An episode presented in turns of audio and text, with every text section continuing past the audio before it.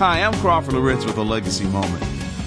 I know a man who was a leader of a Christian organization, and when he took over, that is, became the president, he experienced considerable opposition from all places, even his own leadership team that he inherited. There's always a price associated with doing what God tells you to do. So don't be surprised when God tells you to do something and others oppose you. Nehemiah found himself in that exact predicament in Nehemiah chapter 2. He had resources, he had plans, he had vision, he was doing the right thing, but as soon as he set foot in Jerusalem, he ran into a buzzsaw.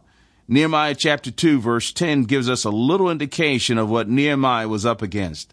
And when Sanballat the Horonite and Tobiah the Ammonite official heard about it, it was very displeasing to them that someone had come to seek the welfare of the sons of Israel.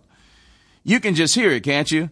Uh, they're saying, uh oh, somebody is rocking the boat here. These people are doing what we want them to do, and we're running the show, and here comes this outsider with resources and ideas. He's just going to upset everything. Their turf was threatened, and Nehemiah's very presence called for change.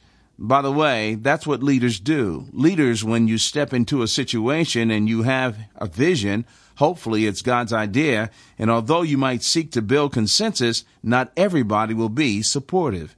Well, here's what I want you to remember today. We are implementing the will of God in a very fallen world. This is not heaven, even though our ideas may be heavenly. So expect some opposition. Expect that people will not always want to go along with what you want to do but trust God to give you what you need to make it happen. You've been listening to Legacy Moment with Crawford Loritts, pastor of Fellowship Bible Church in Roswell, Georgia, and heard on the weekly program Living a Legacy. For more information, go to livingalegacy.org.